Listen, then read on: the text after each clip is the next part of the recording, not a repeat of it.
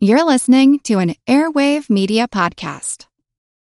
The French Revolution set Europe ablaze. It was an age of enlightenment and progress, but also of tyranny and oppression. It was an age of glory and an age of tragedy. One man stood above it all. This was the age of Napoleon. I'm Everett Rummage, host of the Age of Napoleon podcast. Join me as I examine the life and times of one of the most fascinating and enigmatic characters in modern history. Look for The Age of Napoleon wherever you find your podcasts.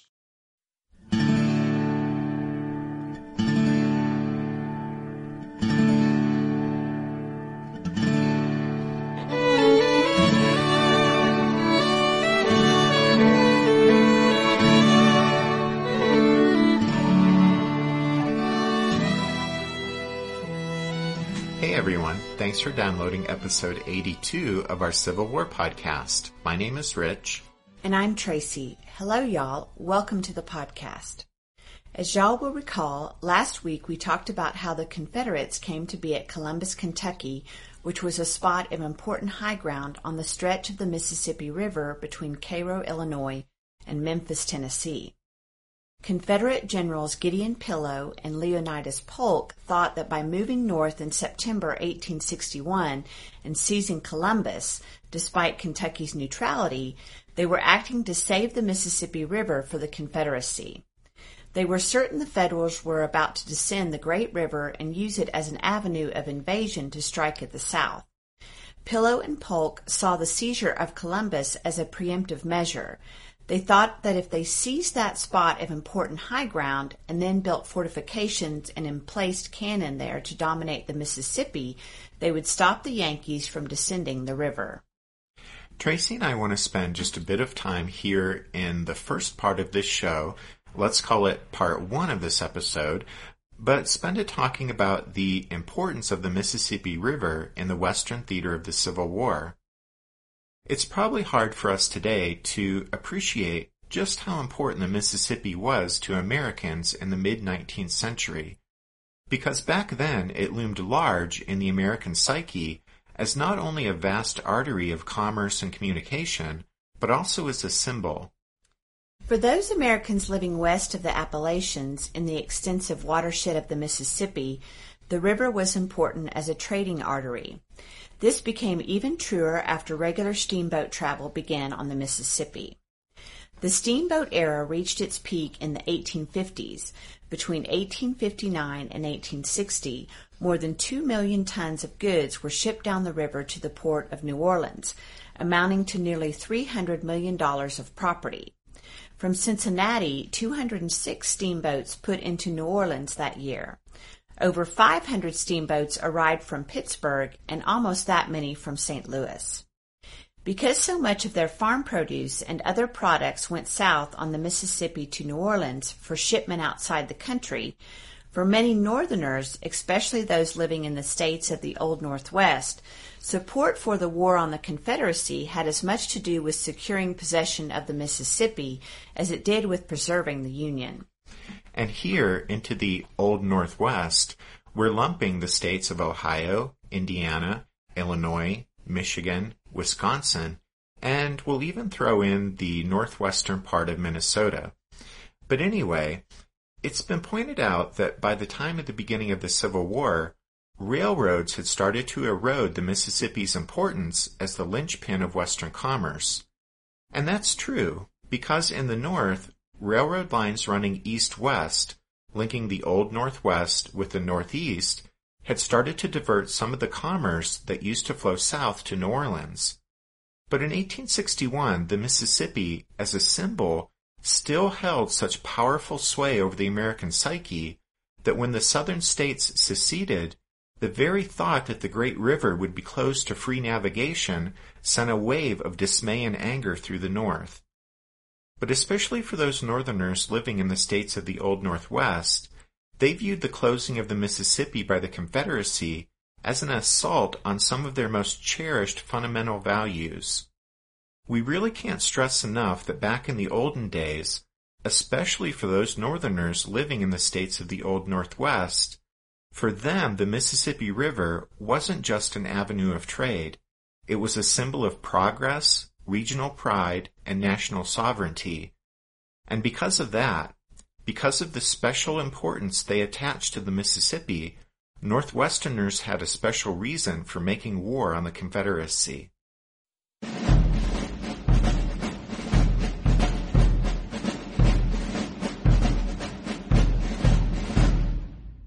And then, just as an aside, but we wanted to point out that at the beginning of the Civil War, two men who had personal experience with the importance of the Mississippi, both in terms of its real value and its symbolism, were Abraham Lincoln and Jefferson Davis. Jefferson Davis was not only from the state of Mississippi, but his cotton plantation, Briarfield, was located at Davis Bend, a spot right on the river just south of Vicksburg. And then Abraham Lincoln was not only from Illinois, one of those states of the Old Northwest, but you guys will remember how as a young man, Lincoln actually made two journeys down the Mississippi, both times taking flatboats on the thousand mile journey down the Great River all the way to New Orleans.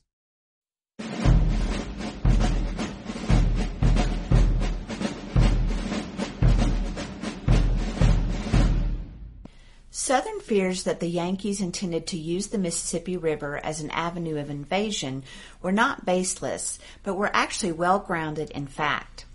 Longtime listeners to the podcast will recall how Winfield Scott's so-called Anaconda Plan proposed strangling the Confederacy by using a unique combination of seacoast blockade and riverborne movement. Scott thought a blockade of southern ports would cut off the rebels from outside help, while, quote, a powerful movement down the Mississippi to the ocean, end quote, would sever the Confederacy in half. The old general in chief believed that his plan would force the rebels to negotiate an end to hostilities, quote, with less bloodshed than any other plan, end quote. Scott thought that his proposed movement down the Mississippi could be accomplished by steam-powered gunboats escorting a fleet of transports carrying 60,000 soldiers. As the riverborne force moved southward, he envisioned the gunboats blasting away any resistance while garrisons were dropped off to hold key points along the river. Scott's plan, mostly because of the time it would take to accomplish, was ridiculed at the start of the conflict, when just about everyone fully expected the war would be over quickly after one great battle would decide the matter and crush the rebellion. But after that naive expectation was proven wrong, and the North rolled up its sleeves to fight the long, knockdown, drag-out fight that would actually be needed to win the war, key elements of old Winfield Scott's plan ended up being incorporated into the Union's blueprint for victory. In fact, by June of 1861, Joseph Totten, the chief engineer of the Federal armies, reported that at least 250 steamers capable of carrying 75,000 troops were available on the Ohio River alone. Another 150 boats could be found at St. Louis. He suggested, though, that a flotilla of 10 to 20 gunboats was needed to support riverborne operations.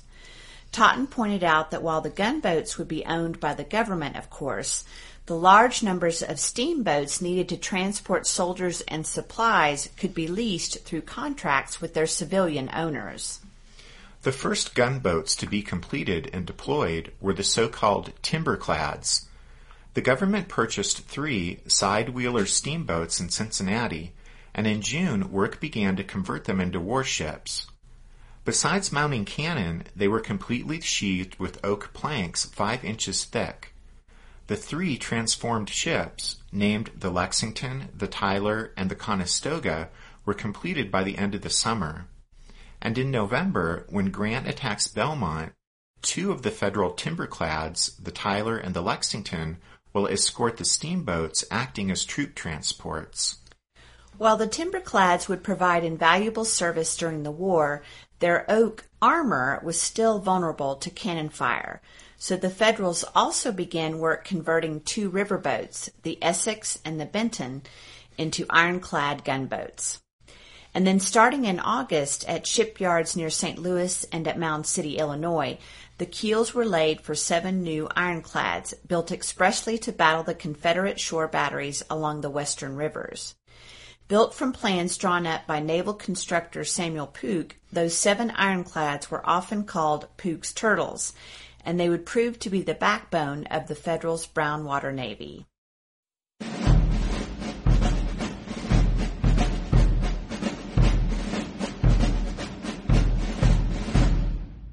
And then the last thing we wanted to bring up in this first part of the episode is the military significance of the Mississippi River. During the course of the podcast, as we go through the Civil War with you guys, you'll probably get tired of our suggestions to pull out a map and look at something or other for yourselves. But since Tracy and I can only provide the audio portion of this experience, you'll have to take care of the visual part for yourself. Anyway, if you pull out a map and follow the course of the Mississippi, its strategic military significance is actually pretty obvious. Basically, y'all can see that if the Yankees could seize control of the Mississippi from Cairo, Illinois, all the way down to New Orleans, then they'd cut the Confederacy in two, severing Arkansas, Louisiana, and Texas from the rest of the South.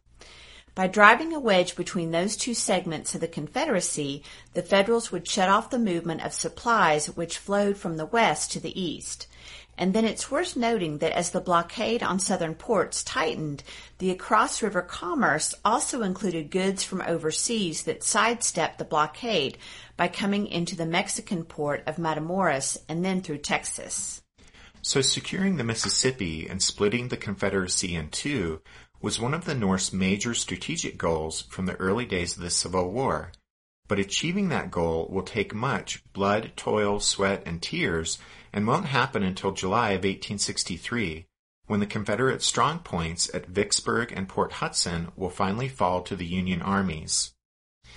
Anyway, we just wanted you guys to look at a map so you can appreciate the strategic value of the Mississippi for both the North and the South.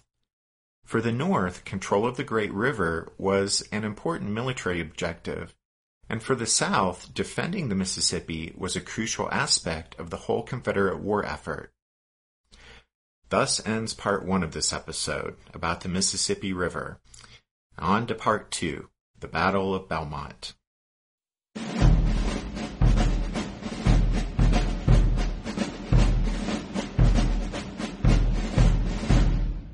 Want to learn how you can make smarter decisions with your money? Well, I've got the podcast for you. I'm Sean Pyles, and I host NerdWallet's Smart Money Podcast. On our show, we help listeners like you make the most of your finances. I sit down with NerdWallet's team of nerds, personal finance experts in credit cards, banking, investing, and more. We answer your real-world money questions and break down the latest personal finance news. The nerds will give you the clarity you need by cutting through the clutter and misinformation in today's world of personal finance. We don't promote get-rich-quick schemes or hype unrealistic side hustles. Instead, we offer practical knowledge that you can apply in your everyday life. You'll learn about strategies to help you build your wealth, invest wisely, shop for financial products, and plan for major life events. And you'll walk away with the confidence you need to ensure that your money is always working as hard as you are. So turn to the nerds to answer your real world money questions and get insights that can help you make the smartest financial decisions for your life. Listen to NerdWallet's Smart Money Podcast wherever you get your podcasts. In all human history, there are few stories like that of ancient Egypt. On the banks of the Nile, these people created one of the most enduring and significant cultures. Their tale comes to life in the History of Egypt podcast. Every week, we explore the tales of this amazing culture, from the legendary days of creation and the gods, all the way to Cleopatra, and everything in between. The History of Egypt podcast is written and produced by a trained Egyptologist. We go much deeper than your average documentary or magazine article to uncover tales of life, great endeavors, and the amazing arc of a mighty kingdom. The History of Egypt podcast is available on all podcasting platforms, apps, and websites. Come, visit ancient Egypt and experience a legendary culture.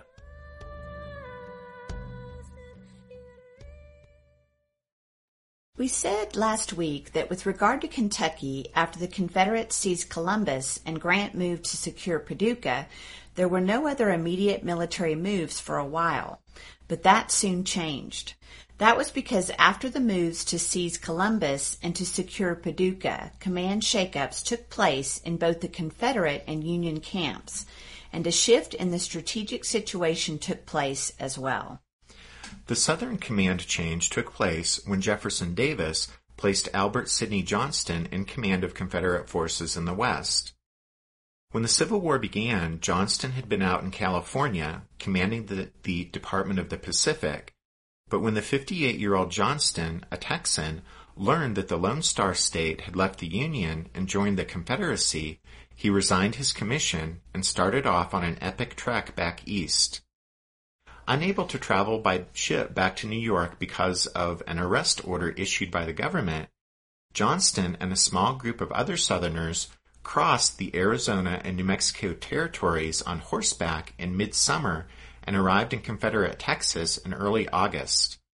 From there, Johnston went on to Virginia, where he met Jefferson Davis in Richmond the first week of September. Davis and Albert Sidney Johnston were old comrades in arms, having first met at Transylvania College in Kentucky, and then they were both cadets at West Point, and then they served together in the Black Hawk and Mexican American Wars. And so when Johnston finally arrived in Richmond, really the only question in the Confederate president's mind was just where to best use his old friend. And here Rich and I want to point something out because it can be a bit confusing, especially for those who don't know much about the Civil War but there were actually two Confederate generals named Johnston. There was Joseph E. Johnston, whom we've already talked about, especially with regard to the First Battle of Manassas. And then there was Albert Sidney Johnston, who is really just now entering our story. Right. And since Joseph Johnston had already been placed in command of Confederate forces in the East, in Virginia, Davis sent his friend Albert Sidney Johnston to lead the Confederate forces in the West. And there Johnston replaced Leonidas Polk in command of the huge, sprawling Department Number 2. And by the way, Polk, the bishop general, had already realized he was in way over his head in trying to exercise command of the entire western theater of the war, and he'd already asked to be replaced as department commander. And so Albert Sidney Johnston, who was commissioned one of only five full generals in the Confederate service, set out for Tennessee. But by the time Johnston arrived in Nashville on September 14th, he found that Kentucky's neutrality was already a thing of the past, as a result of Polk's move to seize Columbus and fortify it. Polk's decision to take Columbus pushed Kentucky off the fence and into the Union camp, so faced with the situation as he found it upon his arrival in Tennessee, Johnston soon made moves to secure the southern one third of the Bluegrass State for the Confederacy. He ordered troops in East Tennessee to move up and cover the Cumberland Gap. He also sent a force north from Nashville to seize Bowling Green, Kentucky. Then, to defend against federal thrust up the Tennessee and Cumberland rivers, fortifications had been started on those waterways. And over on the Mississippi, of course, there was the Confederate position at Columbus. And so Johnston established a several hundred mile long defensive line across southern Kentucky, anchoring his right flank at the Cumberland Gap, covering his center by occupying Bowling Green, and guarding his left flank with Polk's fortress at Columbus. There were those, such as Tennessee Governor Isham Harris, who pressed Johnston to seize the entire state of Kentucky, wanting him to push all the way up to the Ohio River. But Johnston had far too few troops and resources to contemplate such an ambitious move. In fact, with the few troops and resources he had on hand, he'd be hard pressed to even cover the defensive line he'd established across southern Kentucky. In his whole sprawling department, Johnston only had perhaps 40,000 troops ready for service. And then that fall, around about the time that Grant was moving to attack Belmont, there were also command shakeups taking place on the Union side of the lines. Robert Anderson, the hero of Fort Sumter and a native Kentuckian, had been put in command of the Federal's Department of Kentucky, which in August was renamed the Department of the Cumberland. This area of operations encompassed the region east of the Cumberland River but west of the Appalachians. But when Anderson asked to be relieved because of his poor health, William Tecumseh Sherman was assigned to replace him. In his book, Decision in the Heartland The Civil War in the West, Stephen Woodworth explains that, quote, the brother of a prominent Republican senator, Sherman was a strategic genius but was high strung, nervous, and talkative. He also found newspaper reporters annoying and denounced them as meddling busybodies. When he stated in his usual forceful manner the as yet little suspected fact that it was going to take hundreds of thousands of men to put down the rebellion, the reporters decided it was payback time and solemnly informed their readers that General Sherman had gone insane. In early November 1861, Lincoln replaced him with Brigadier General Don Carlos Buell. And then, as if it isn't confusing enough that the Department of Kentucky had been renamed the Department of the Cumberland, the area of operations was renamed again, and now it was the Department of the Ohio. So Buell was the new commander of the Department of the Ohio. Anyway, over in the adjoining Department of the West, with headquarters in St. Louis, you guys already know about the hot water that John C. Fremont got into with the Lincoln administration. And so, about the same time Buell took command of the Department of the Ohio, a new commander was also assigned to the Department of the West. There, once Lincoln sacked the incompetent Fremont, the president replaced him with Henry W. Halleck. So, got all that? Basically, just remember that in the fall of 1861, there are command shakeups and strategic shifts taking place in the Western theater of the war.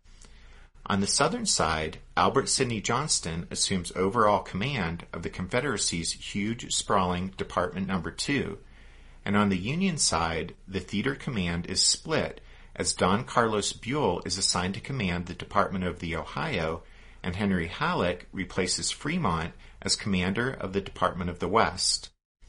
Meanwhile, with Kentucky's neutrality a thing of the past, the Union moves to solidify its control of the northern two thirds of the state, while Johnston secures the southern third of the bluegrass state for the Confederacy. So, in the fall of 1861, it was in the midst of all that that Brigadier General Ulysses Grant made his attack on the Confederate outpost at Belmont, Missouri, which was just across the Mississippi River from the fortified enemy position at Columbus, Kentucky. As y'all recall, at the end of August 1861, shortly before Fremont was sacked by Lincoln, Fremont appointed Grant commander of the District of Southeast Missouri, and Grant made his headquarters at Cairo, Illinois. By November 1st, Grant had 20,000 men under his command, few of whom had combat experience. In the meantime, Leonidas Polk had been busy building the Columbus Bluffs into an impregnable fortress that dominated that stretch of the Mississippi. He had emplaced over a hundred pieces of artillery along the bluffs, including a big Dahlgren gun that the Southern troops nicknamed Lady Polk. The gun weighed eight tons, was rifled and breech loading, and could fire a 128 pound projectile. To defend his citadel along the river, Polk would eventually have 19,000 Confederate troops under his command. But at the end of October, John C. Fremont's attention was focused on Missouri, where the previous month rebels under the command of Sterling Price had laid siege to the town of Lexington, and at the Battle of the Hemp Bales had captured its garrison of Union soldiers.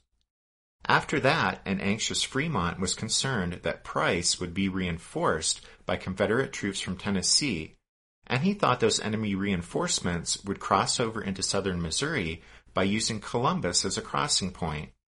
So on November 1st, Fremont directed Grant to make demonstrations along both sides of the Mississippi in order to disrupt the transfer of those Confederate reinforcements. Fremont, however, was mistaken there were no Confederate reinforcements being sent across the river. Nevertheless, when Fremont was sacked just a day or so later, Grant apparently used Fremont's previous orders as an excuse to launch an attack on Belmont. Although Grant later claimed he received a telegram from St. Louis on November 5th specifying he make demonstrations in the vicinity of Columbus, there's no record of such a message, and since that was three days after Fremont was dismissed, it's likely Grant, because he was restless and eager to engage the enemy, it's likely Grant simply decided to take advantage of the confusion in St. Louis accompanying the command shakeup and, on his own initiative, launch an attack on the Confederate camp at Belmont. Back in September, Grant had complained in a letter to his wife Julia about his frustration at Fremont for not giving him the go-ahead to tackle the Confederate position at Columbus before it became too formidable to assault. And then in October, in another letter to his wife, he had admitted his displeasure at being tied down at Cairo, saying, quote, What I want to do is advance.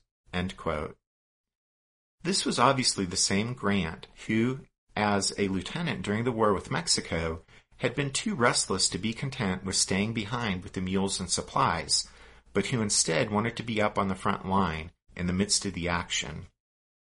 The Union soldiers at Cairo, although green as could be, seemed to have been as eager to get into action as was their commander, and so Grant may have believed that the enemy camp at Belmont was an ideal place for his untested troops to experience their first taste of battle. At any rate, he would take five infantry regiments on the ex- expedition downriver. The men were all from Illinois and Iowa, just over 3,000 soldiers in all, and Grant divided them into two brigades. The 27th, 30th, and 31st Illinois would be led by Brigadier General John McClernand. McClernand was an influential Democratic congressman from Illinois, and Abraham Lincoln had given him a general's commission because of his support of the war. The other brigade on the Belmont expedition, composed of the 22nd Illinois and 7th Iowa, would be led by Colonel Henry Dougherty, an experienced veteran of the regular Army and commanding officer of the 22nd Illinois. In addition to the infantry, the federal force included two companies of cavalry and six guns, four six pounders, and two 12 pounders. At Cairo, on the evening of Wednesday, November 6th, Grant and his men piled aboard five steamboats and, escorted by the timberclads Tyler and Lexington, sailed down the Mississippi. After tying up for the night on the Kentucky shore, about eight miles below Cairo and 11 miles north of Columbus, the expedition set off again at 6 a.m. the next morning, November 7th, and by 8 o'clock the little flotilla had reached its destination on the Missouri side of the Mississippi, Hunter's Landing, which was about three miles north of Belmont, close to the Confederate camp, but hidden from sight by a screen of tall trees. The Federal soldiers disembarked on the steep and muddy river bank and then formed up in a nearby clearing.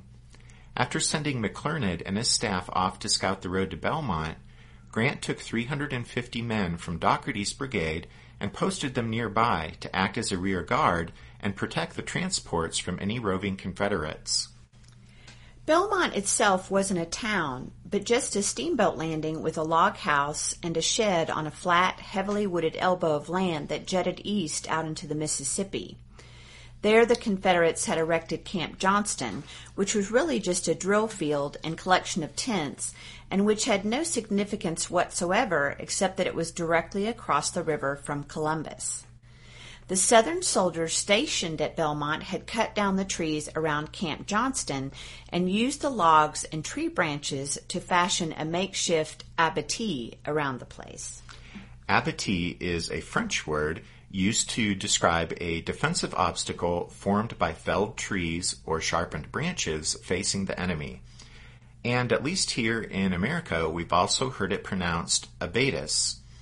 And anyway, this type of obstruction was used pretty frequently during the Civil War by troops of both sides.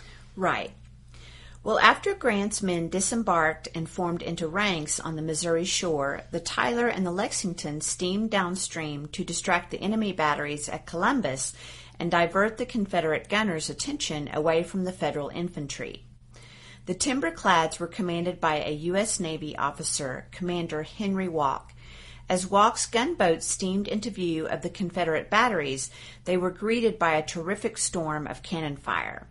As shells dropped all around them, the timberclads returned the enemy fire and also steamed in circles to throw off the rebels' aim.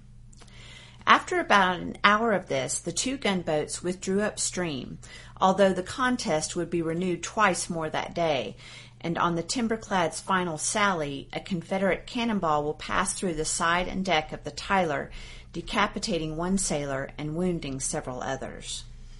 While Walk was engaging the Confederate river batteries, McClernand had finished his reconnaissance, and Grant sent skirmishers and cavalry ahead on the road to Belmont. The infantry followed, and by 8:30 a.m. they were moving southeast on Hunter's Farm Road, determined to drive the enemy into the river. At Columbus, Polk had learned about the Yankee landing on the Missouri shore almost as soon as it began, thanks to his cavalry scouts, and he immediately sent an aide across the river to warn Camp Johnston. Next, he summoned Gideon Pillow to his headquarters for a strategy session. Polk assumed the Federal landing was just a feint, designed to, dis- to distract him and divert troops across the Mississippi while the main enemy attack came from the Kentucky side of the river and fell on Columbus. Polk had been anticipating just such an attack on his fortress on the bluffs for quite some time. And so when Polk got word that the Yankees had landed above Belmont, he ordered Pillow to take four regiments, the 12th, 13th, 21st, and 22nd Tennessee, across the river to reinforce Camp Johnston, but the bishop general committed the bulk of his men to defending Columbus, placing them to protect the gun batteries or sending them out to secure the roads to the north and east. At first, Polk simply never considered that the real objective of the enemy landing really was Belmont. After all, the place was militarily worthless, since once the Yankees occupied the place, they would be blown to smithereens by the big guns directly across the river at Columbus. But the objective of the Yankee operation really was Belmont, and Colonel James C. Tappan, the Confederate officer commanding at Camp Johnston, prepared to repel the enemy attack. Tappan had his own 13th Arkansas, the 1st Mississippi Cavalry Battalion, and the six guns of the Watson Battery. When he received word of the enemy landing, Tappan sent two companies of the Mississippi cavalrymen towards Hunter's Landing. Then he placed two guns and one company of infantry in a field in back of the camp, facing south, and then the other four cannon and the rest of the men were positioned about half a mile northwest along the only direct road leading from Hunter's Landing to the camp, the same road the Federal infantry were marching down. Pillow and his four Tennessee regiments crossed the river and arrived at Belmont about nine o'clock, bringing the total Confederate strength to around 2,700 men. Pillow took command from Tappan, deploying more skirmishers up the Hunter's Farm Road, then recalling the two guns and infantry from the position behind the camp and consolidating all the troops on hand in one defensive line northwest of Belmont. However, Pillow, for some reason, didn't like the line that Tappan had arranged and he repositioned the men so that instead of being sheltered in the edge of the woods, they were in an open cornfield, fully exposed to the advancing Yankees, who themselves could now benefit from the cover of the trees. At any rate, the Federal cavalry and skirmishers soon ran into the Confederate pickets and pushed them back. Across the Federal line of advance, two miles from Belmont, lay a marshy area which had water four feet deep in some places. At the marshy area, Confederate resistance stiffened as the Yankees ran into rebel skirmishers who had advanced to support the cavalry pickets, and in response, Grant had his column deploy into a half mile long line of battle. Dougherty's two regiments were on the left and McClernand's three on the right. As the Federals pushed forward through the mud and trees, the firing picked up as they began to encounter more Confederate infantry. As the skirmishing grew in intensity, the Yankees pressed on, groping blindly through the heavy timber for the main enemy defensive line. By 11 a.m., or perhaps a bit earlier, all the Confederate skirmishers had been driven back. Close behind them came the Federal infantry regiments, with the 30th and 31st Illinois in the lead. Out in the open on a low ridge, the main Confederate defensive line, facing west, awaited them. The rebel right was anchored by the 12th Tennessee. To their left was the 13th Arkansas, and the 22nd Tennessee held the center. Next in line was the 21st Tennessee, and then on the left flank was the 13th Tennessee. As the rebel skirmishers retreated out of the woods and rejoined their regiments, the steadily advancing Federals came to the edge of the timber, and there, under cover of the trees, they started to fire on the main Confederate line. As the battle developed, the rebels, out in the open, fared much worse than did Grant's men, who for the most part benefited from the cover of the trees at the edge of the forest. As the Yankees came up and the opposing lines traded volley after volley of musketry, some of the Confederates soon began to run dangerously low on ammunition. Pillow decided that with ammo running short, it was time for a bayonet charge all along the southern line. But although carried forward bravely, the Confederate bayonet charge was repulsed, and Grant's men, sensing victory, pressed forward as the rebels gave way and fell back. Shortly before 2 p.m., with their main defensive line broken, the Confederates were conducting a stubborn fighting withdrawal back to Camp Johnston and the protection of the abattis. Soon, all five of Grant's regiments ringed Camp Johnston, where the desperate Southerners, with their backs to the river, were prepared to make their last stand. But the Yankees, surging forward through the abattis, were not to be denied, and the Confederates, many of whom were completely out of ammunition by this point, broke and were driven from the camp, escaping along the river bank.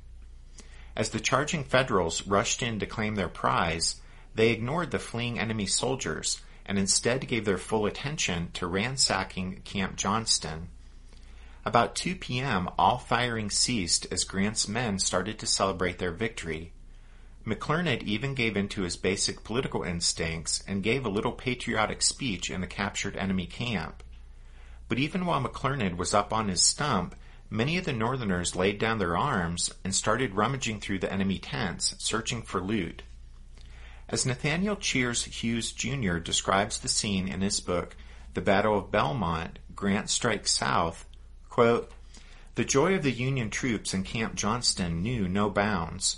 A carnival spirit prevailed. They shouted and cheered, compared trophies, and went about shaking hands and congratulating one another. These men, who six hours before scarcely knew the sound of a volley, looked about at their comrades, their faces black as coal miners from biting cartridges. They felt like veterans. They may have been bloodied veterans, but Grant knew they were no longer a fighting force. His soldiers had become demoralized from their victory. Efforts to have the men abandon their loot and reform were futile. To regain control, Grant ordered Camp Johnston burned immediately. Field grade officers carried torches and set the fires themselves. And sadly, it seems that in the confusion and rushing about to fire the camp, some wounded Confederate soldiers sheltering in some of the tents may have gone unnoticed and been consumed by the flames. Meanwhile, the Confederates, just 800 or so yards away across the river on the bluffs at Columbus, realized that with the camp ablaze, they could safely bombard the enemy without endangering their compatriots. So the rebel gunners soon let loose with shot and shell. When the first shell landed in the middle of the drill field, that, along with the flames consuming Camp Johnston, brought the Federal soldiers' wild celebration to an abrupt and sobering halt. The men fell into formation and marched quickly away from the camp and back into the sheltering woods. But even before Camp Johnston had fallen, Leonidas Polk had seen that matters were turning against Pillow, and he had given orders that more Confederate troops be ferried across the river. The first of those reinforcements to cross the Mississippi was the 11th Louisiana, the 15th Tennessee, and some cavalry. Polk himself eventually brought over two additional regiments. The southern reinforcements landed just north of Camp Johnston. There, they joined parts of the 13th Arkansas and 13th and 22nd Tennessee that Pillow and Tappan had managed to rally along the riverbank. Altogether, the Confederate force that set out inland to give the victorious Yankees a bloody nose numbered about 1,500 men. As the Federals moved away from Camp Johnston, they'd formed a new column, with McClernand in the lead and Dougherty bringing up the rear, and were marching northwest back to their transports when the resurgent Confederates ran straight into Dougherty's right flank. Taken by surprise, Dougherty and his men scrambled to form a new line of battle, but the troops were exhausted and there was considerable confusion. The two forces exchanged volleys there in the woodland until a rebel bayonet charge broke through Dougherty's line. Dougherty himself went down with a shattered leg and was captured. The rest of the Yankee rear guard fled north through the woods. Meanwhile, McClernand's part of the column had run smack into another Confederate detachment that was astride Hunter's Farm Road. As those northern troops were caught between the enemy behind them and this other rebel force blocking their way back to the transports, many of them wanted to surrender. But as Grant later remembered, he calmly announced that, quote, we had cut our way in and could cut our way out just as well. It seemed a new revelation to officers and men. The beleaguered Federals managed to knock a hole in the Confederate line and then fought their way through to the landing. As they started to board the waiting steamboats, the pursuing Southerners fired on them from the forest edge.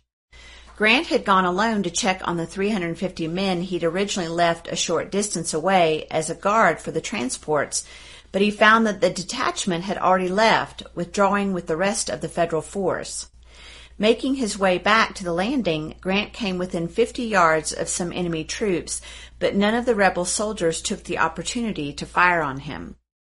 But by the time Grant reached the river, he discovered that the steamboats had already cast off, a plank was quickly extended from the Belle Memphis onto the shore, and Grant's horse slid down the muddy bank on its hindquarters, stepped onto the plank, and trotted on board.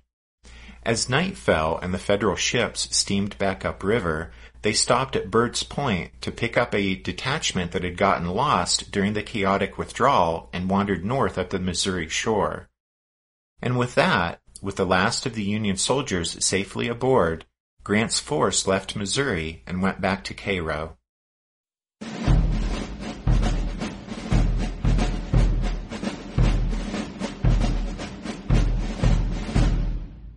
At the Battle of Belmont, Grant lost about 90 killed, between 320 and 400 wounded, and 100 missing. The 7th Iowa and 22nd Illinois suffered especially heavily, both regiments losing 31 men killed and both suffering over 70 wounded. The Confederates' casualties were 105 killed, 419 wounded, and 117 missing. Both Polk and Grant claimed victory at Belmont, but Grant's claim seems, um, a bit thin, since he left the enemy in possession of the field and he had to fight his way back to his transports. But it's unclear just what Grant hoped to achieve by attacking Belmont, other than satisfying his own need to be doing something and perhaps giving a portion of his command some combat experience. The battle brought Grant to Abraham Lincoln's attention, and although Grant's star started to rise from that point on, some Northerners, especially some soldiers who fought at Belmont, criticized Grant for fighting an unnecessary battle. One Illinois soldier confided in his diary, quote, Grant says that he achieved a victory and accomplished the object of his expedition. It may be so, the latter part of it, but almost everyone here doubts the story. He says his object was to threaten Columbus, to keep them from sending reinforcements to Price. Well, he has threatened them, had a fight, and why they can't send reinforcements now as well as before is more than I know. I never will believe that it was necessary to sacrifice two as good regiments as there were in the West to accomplish all that I can see has been done at this time.